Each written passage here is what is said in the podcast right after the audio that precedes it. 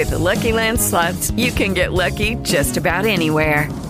This is your captain speaking. Uh, we've got clear runway and the weather's fine, but we're just going to circle up here a while and uh, get lucky. No, no, nothing like that. It's just these cash prizes add up quick. So I suggest you sit back, keep your tray table upright, and start getting lucky. Play for free at LuckyLandSlots.com. Are you feeling lucky? No purchase necessary. Void where prohibited by law. 18 plus terms and conditions apply. See website for details. Ma quindi, mercoledì, è una serie bella o una serie brutta? Perché io vedo in rete che vi siete divisi in due fazioni, quelli che la adorano e quelli che la odiano. Chi ha ragione? Beh, secondo me avete ragione entrambi. Perché? Eh, ve lo dico dopo la sigla. E poi con la scusa vi consiglio anche due film di Natale che sono quelli che vedo io, visto che siamo sotto Natale, su via dai. Eh, sigla, sigla, sigla, sigla, sto parlando troppo, sto parlando troppo. Benvenuti a Consigli non richiesti, il podcast di Fract. La vostra miglior difesa dall'invasione di film, fumetti e serie tv. Brutte, brutte.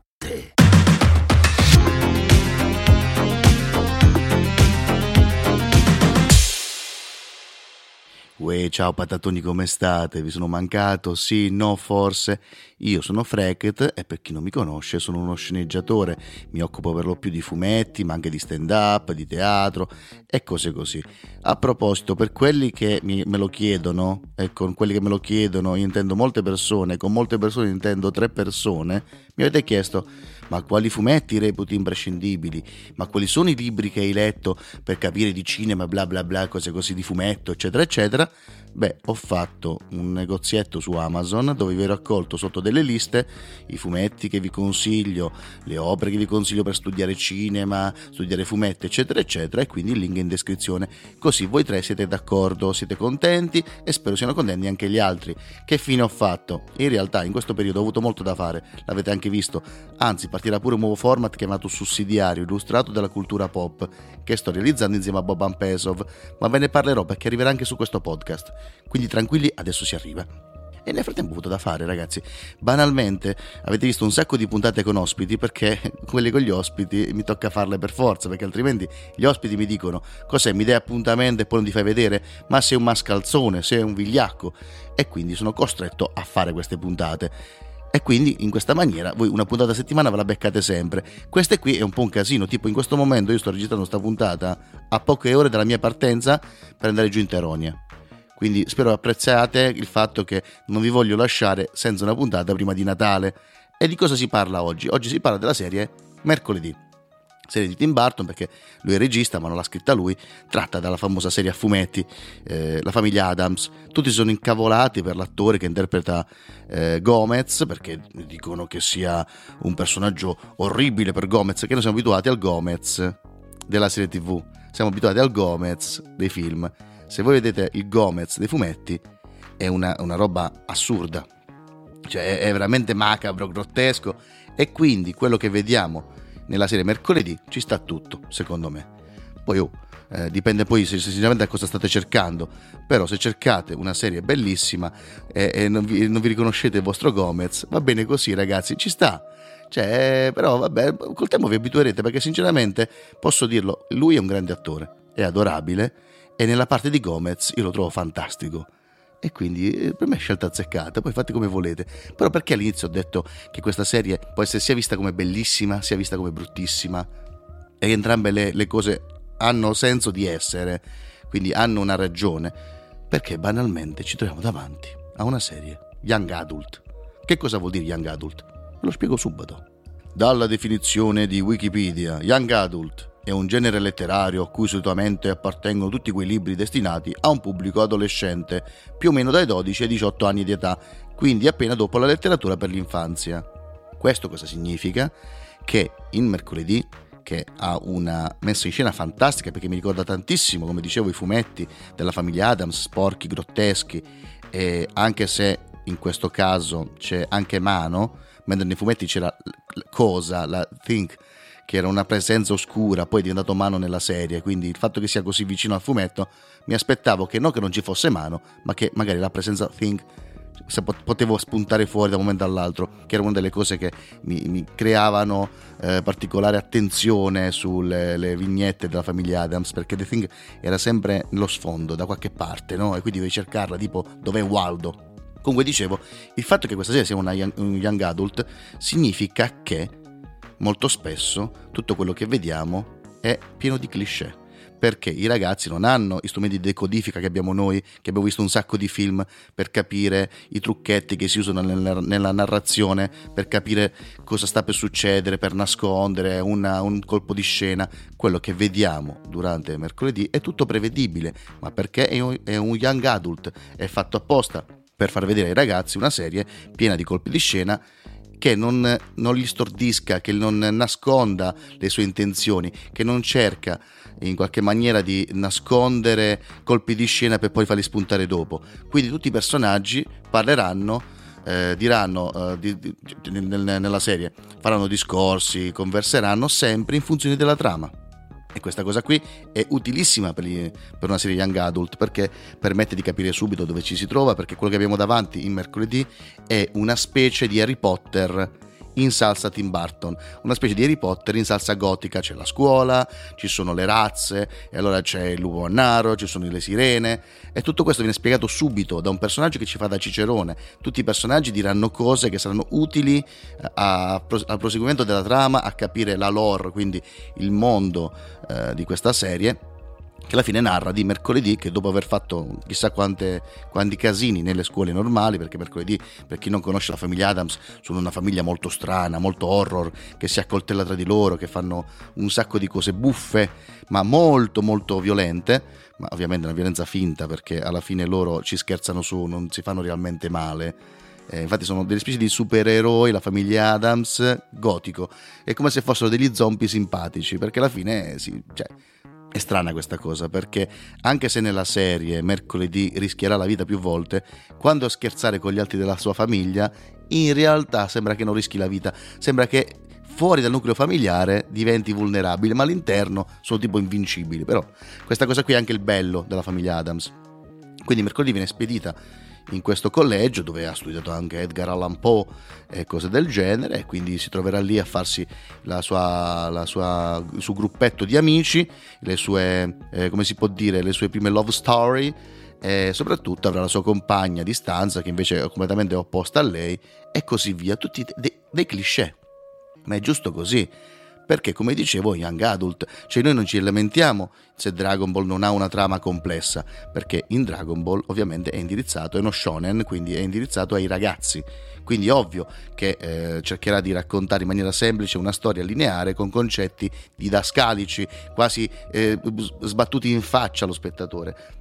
È per questo che non ci troveremo davanti a dialoghi eh, particolari alla Tarantino, che si parla del più e del meno, e noi dobbiamo capire in mezzo alle, tra le righe quello che stanno dicendo i personaggi. No, io rivedendo tipo mercoledì ho sgamato subito chi era il cattivo, ho sgamato subito i colpi di scena, già capivano quali, quali erano le cose importanti da ricordarsi perché i personaggi lo dicevano. E la maggior parte dei personaggi sembrano quelli cattivi, poi diventano buoni, quelli buoni poi diventano cattivi. È prevedibile è prevedibile, ma come young adult è un capolavoro. Quindi, se voi la, ci ragionate sopra e pensate che mercoledì sia una serie indirizzata a voi, se voi avete più di 18 anni, allora il problema è vostro che non capite a chi sono indirizzati i prodotti. Se invece siete de, siete, non avete grandi pretese, volete soltanto divertirvi, non vi aspettate una, una sceneggiatura fatta da Aaron Sorking, vi piacciono certe, certi prodotti alla Harry Potter e vi piace eh, Tim Burton, prima che, che, che, rollasse con gli ultimi film che ha fatto, però quando Tim Burton era ancora bravo perché i primi quattro episodi li ha diretti lui e si vede. Dopo c'è un calo, però regge ancora bene. Allora vi trovate davanti a un prodotto veramente interessante, perché ha stile, ha, ha soprattutto carisma, gli attori sono bravissimi, soltanto che è un prodotto young adult, tutto qua. L'unica cosa che ho come, come critica reale a mercoledì è che mercoledì è una Mary Sue la Mary Sue eh, è un termine eh, che viene utilizzato per indicare un personaggio immaginario. Solitamente il, protagonista di una vicenda si usa, in sceneggiatura per indicare un personaggio che è pieno di cliché ed è tipo Topolino. Cioè tutto quello che fa gli va bene, è privo di difetti, già capisce tutto, un po' come Tex Willer. Cioè quello che fa lui è azzeccarla sempre. Non ha difetti, è la più brava di tutte e non si capisce bene perché è così brava. E così è mercoledì. Mercoledì è tipo una supereroina, tutto quello che fa gli va bene e anche quando va male. Comunque la gente dice Madonna quanto è brava. Non è come Harry Potter che a qualcosa gli va bene, ma nel, te- nel, resto del tempo tipo in pozioni fa schifo e lì non è bravo, con le, con le magie mm, è così così, infatti se non c'era Hermione col cavolo che ce la faceva battere Voldemort, sarebbe morto nel primo film senza Hermione. Ecco invece mercoledì è lei, tutto lei, è Superman, è, è Topolino, è Tex Willer, tutto gli va bene, è una Mary Sue, che nel, nel termine comunque della sceneggiatura è quel personaggio che è fantasticamente bravo, non ha difetti e che in qualsiasi maniera riesce sempre a portarla a casa, non si capisce come.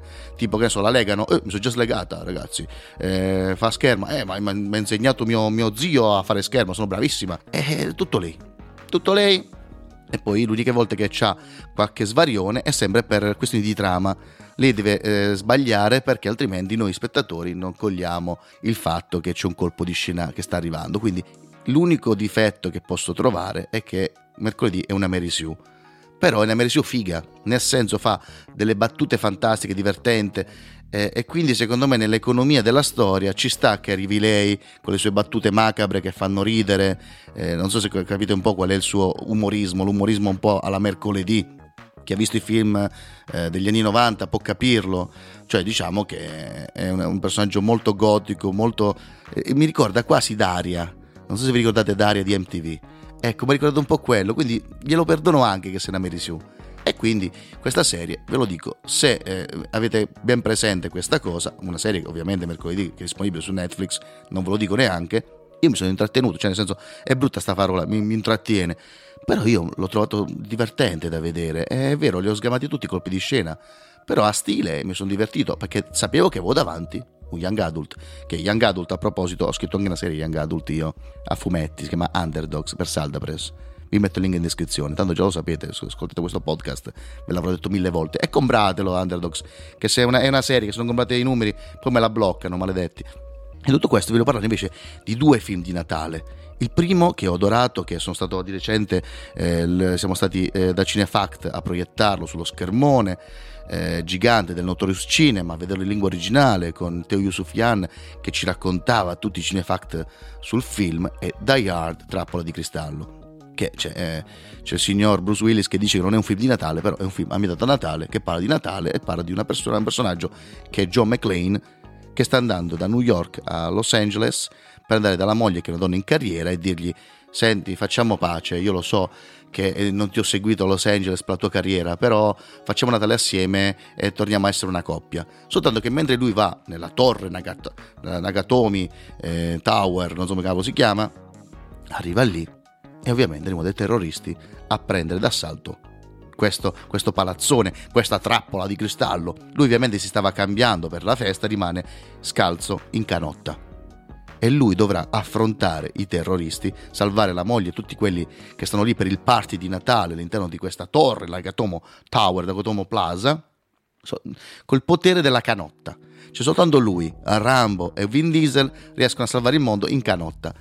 E questa cosa è fantastica perché a me mi, sembra affascinato, anche perché una cosa bella di Die Hard è che è un film d'azione che si prende i suoi tempi, ma è molto realistico, cioè è vero, fa delle cose assurde, John McClane si lancia dai, dai, dai palazzi, con, attacca, attaccato la corda lì, no la corda, eh, la pompa del, dell'acqua e fa delle cose assurde, però quando si fa male si fa male davvero. Cioè in alcuni punti lui si taglia il piede e rimane che zoppica, si, gli sparano addosso, cioè tutte le ferite restano e nei film d'azione fino ad allora, fino a questo 1988, adesso lo diamo quasi per scontato, non erano così. Cioè a un certo punto sembrano quasi dei supereroi, sembrano quasi delle Mary Sue. Invece John McClane è bravissimo, ha la battuta sempre pronta, però se si fa male si fa male.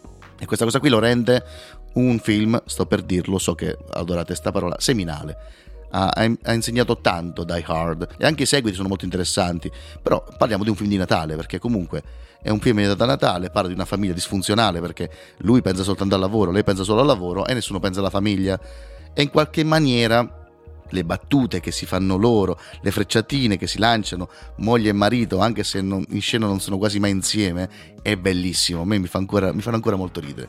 E poi possiamo dirlo, è un film, Die Hard, di propaganda comunista. È il bella ciao del, del cinema, anche perché abbiamo John McClane che combatte i terroristi se- senza camicie, senza orologi, senza scarpe, senza niente, senza orpelli borghesi e combatte dei terroristi che rappresentano un po' il capitalismo, diciamolo, quindi lui combatte senza ricchezza, senza welfare, cioè lui è un proletario, Joe McClane, e combatte i terroristi che sono tedeschi, c'è cioè un ottimo Alan Rickman, già che abbiamo parlato prima di Harry Potter, questo è il primo ruolo al cinema di Alan Rickman, che è il Piton, che fa qui fa il cattivo, fa il tedesco, Hans, sono tedeschi che con la scusa de- dell'ideologia fanno finta di essere terroristi, ma in realtà vogliono soltanto i soldi. Cioè è palese, è una metafora sul nazismo. E poi c'è tutta la questione, poi sul finale, che non vi voglio spiegare, ma il finale chi l'ha visto sa che i personaggi devono cedere un qualcosa, un simbolo della borghesia per lasciare andare via i cattivi. Vi dico un po' questo, no? Sono un po' criptico. E questo è un messaggio contro il consumismo.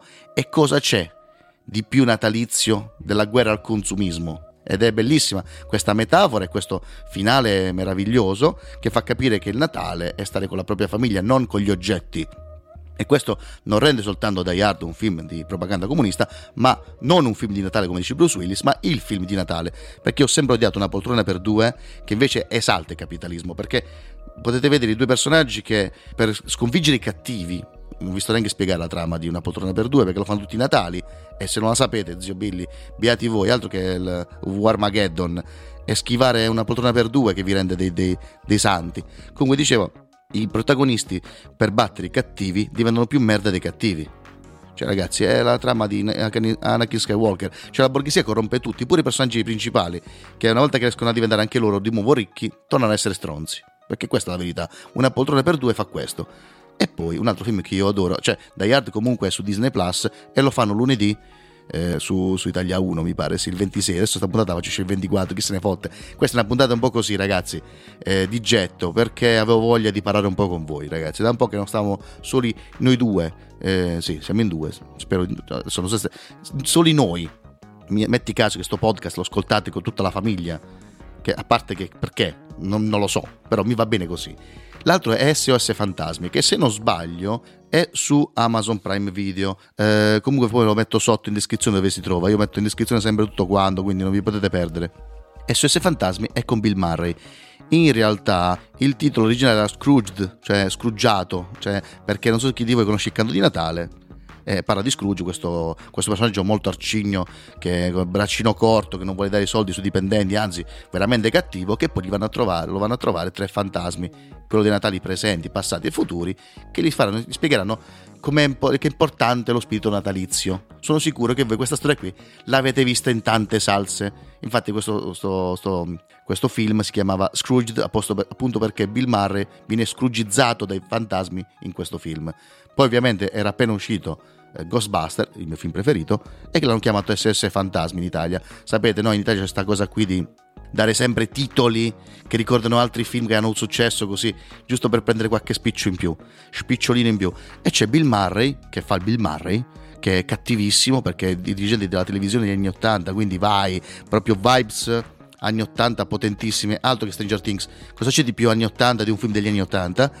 E qui abbiamo il nostro Bill Murray che vera anche lui a causa della sua cattiveria, il fatto che lui con i suoi sottoposti è cattivissimo, sta per fare uno special di Natale, quindi tutti devono lavorare, non gliene frega niente di nessuno arriveranno questi tre fantasmi, ma sono tre fantasmi che spuntano da un mondo co- horror gotico, cioè mi hanno ricordato il Tim Burton migliore, eh, cioè sono, ci sono zombie che sono cattivi, colpiscono alle, ai testicoli, eh, trattano male, sono sboccati, è proprio un canto di Natale molto anni 80 come direbbe qualcuno, no?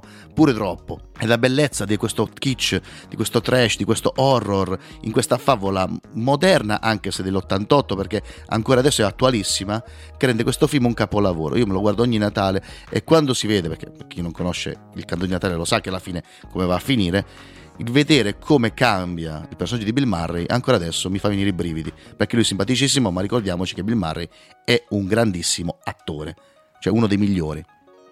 E questo film io ogni Natale me lo vedo, insieme a Nightmare Before Christmas, ma è inutile ve lo consiglio perché lo conoscete, questo film che non è di Tim Burton, l'ho già detto la puntata scorsa, è di Selick, lo stesso di Coraline, che anche, l'altro, anche quello è un gran bel film. Eh.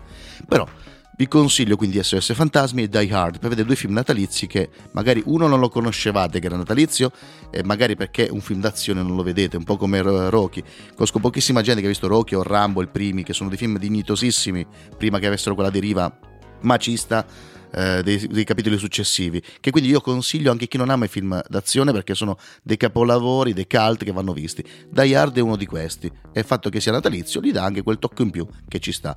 SOS Fantasmi è un capolavoro che se non avete visto andatelo a recuperare, vi metto il link in descrizione dove si trova, penso sia Amazon Prime Video, poi controllo che sto facendo questa puntata qui, e mercoledì se avete voglia di divertirvi senza stare lì troppo a pensare, oppure siete dei ragazzotti, non so chi mi ascolta, se tu hai 16 anni guardi mercoledì così. Inizi ad, a, a, a, interessarti a certi tipi di serie e poi magari trovi qualcosa di più sofisticato a livello di sceneggiatura, il fatto che sia una sceneggiatura semplice lo rende sì brutto, ma brutto se voi lo considerate un prodotto destinato a voi, se avete più di 18 anni.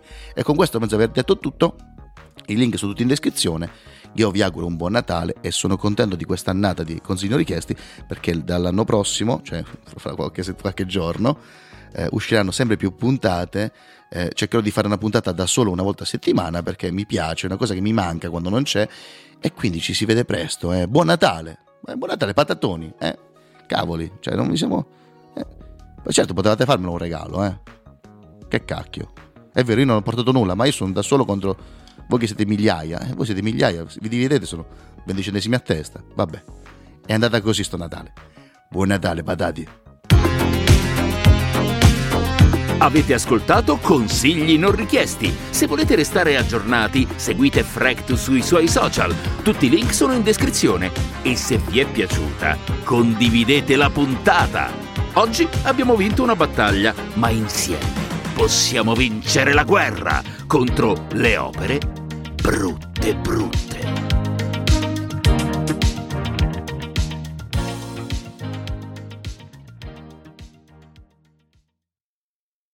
Lucky Land Casino asking people what's the weirdest place you've gotten lucky? Lucky? In line at the deli, I guess? Aha, in my dentist's office. More than once, actually. Do I have to say? Yes, you do. In the car before my kids' PTA meeting. Really? Yes. Excuse me, what's the weirdest place you've gotten lucky? I never win and tell. Well, there you have it. You can get lucky anywhere playing at LuckyLandSlots.com. Play for free right now. Are you feeling lucky? No purchase necessary. Void where prohibited by law. 18 plus. Terms and conditions apply. See website for details.